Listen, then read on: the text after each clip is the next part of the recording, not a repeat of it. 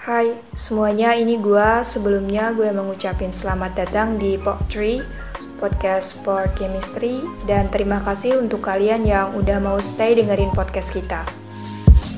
Jadi ini adalah episode pertama, dan sebagai pendahuluan gue mau ngejelasin dulu tentang konsep podcast ini. Sesuai dengan namanya, Pop Tree Podcast for Chemistry, pastinya tidak akan jauh tentang kimia.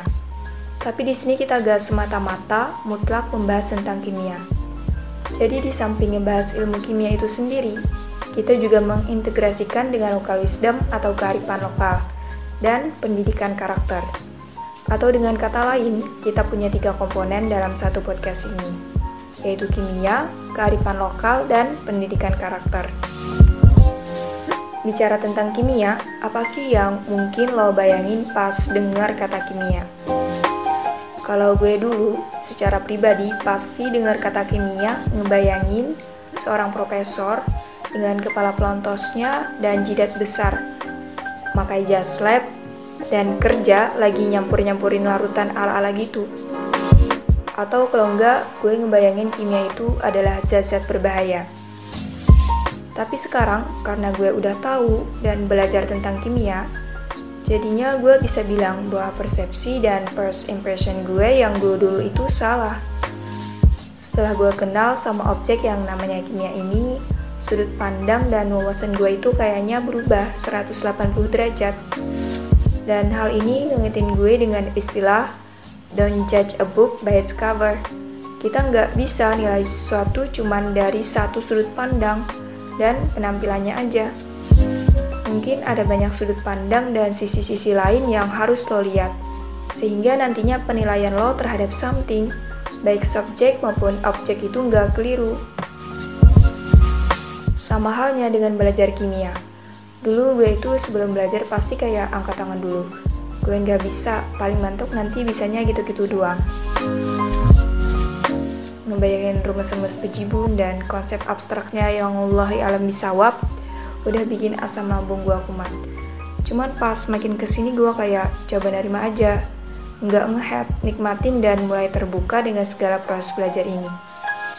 Lama-kelamaan jadinya tiap kali gue nemu si kimia ini, gue bisa bilang, oke lah, jumpa lagi dan gue akan baik-baik aja. Dengan semua proses yang udah gue jalanin, jadinya menurut gue sih kimia itu dibilang sulit enggak, dan dibilang mudah juga enggak. Lagi-lagi ini ngingetin gue tentang pergaulan dalam kehidupan sehari-hari. Misal nih kan ya, lo ketemu sama orang baru dan kesan pertama, first impression lo terhadap nih orang kayak nggak cocok dalam pikiran lo. Mungkin nih orang nggak sefrekuensi sama lo. Ya bisa jadi orang tersebut emang nggak cocok, atau lo kecepetan nyimpulin pada cuman sekali ketemu. Dan bahkan ya, ada beberapa kasus dalam suatu circle pertemanan itu dulunya mereka nggak temenan, dan first impression mereka itu masing-masing kayak nggak seret gitu, nggak baik. Tahu-taunya gara-gara sering ketemu dalam beberapa kesempatan, mereka lebih kayak getting know each other. Eh, tahu-taunya malah jadi sahabatan. Di sini gue bisa nyimpulin bahwa jangan cepat menyerah atau nyimpulin suatu kalau lo nggak ngalamin atau nyobain sendiri. Nah, ngomongin tentang komponen kedua, yaitu pendidikan karakter, gue baca definisi dari para ahli, salah satunya itu T. Ramli, yang menurut beliau, pendidikan karakter adalah pendidikan yang mengedepankan esensi dan makna terhadap moral, juga akhlak, sehingga hal tersebut akan mampu membentuk pribadi seorang menjadi lebih baik. Dan antara ilmu dan pendidikan karakter itu berkaitan satu sama lain, dan malah nih ya, gak bisa dipisahkan. Lo pernah gak sih dengar istilah kalau ilmu tanpa adab itu sama aja sia-sia, dan ibaratnya laksana api tanpa kayu bakar? Atau kalau gue mau ngaitin sama konsep kimia, anggap aja ilmu itu adalah suatu larutan dan pendidikan karakter adalah wadahnya. Lo punya larutan tapi bingung mau naruh di mana, mau masukin kemana, dan mau lo apain nih si larutan tanpa wadah. Begitu pula sama konsep ilmu dan adab atau pendidikan karakter. Lo punya ilmu, tapi lo nggak tahu apa yang mau lo lakuin dengan ilmu tersebut. Lo mau nempatin kemana sih nih ilmu, nyampaikan kemana, dan udah benar nggak?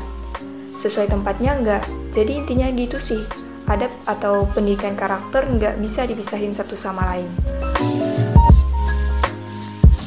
Selanjutnya untuk komponen terakhir, yaitu local wisdom atau sering disebut juga kearifan lokal.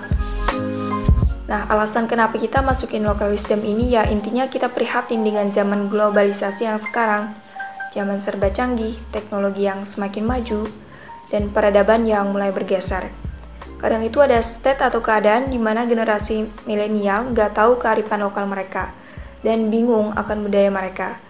Di sini gue bukan mau ngejudge, cuman kayak mau bilang aja gitu, nggak salah sih ngikutin tren dan budaya yang lagi hype, tapi harus ingat juga sama kearifan lokal kita sendiri sebagai identitas bangsa. Bolehlah kita jadi orang yang updatean, orang yang trendy, cuman dipikir-pikir lagi kita juga punya sisi lain, kita punya identitas bangsa sendiri loh, yaitu dengan kearifan lokal kita, budaya-budaya kita. Nah, mungkin itu dulu yang bisa gue sampaikan, dan gue mau ngucapin terima kasih lagi buat kalian yang dengerin podcast ini. Semoga kita selalu dalam perlindungan Yang Maha Kuasa. Tetap stay tune dan nantikan episode-episode selanjutnya. See you next time. Bye-bye.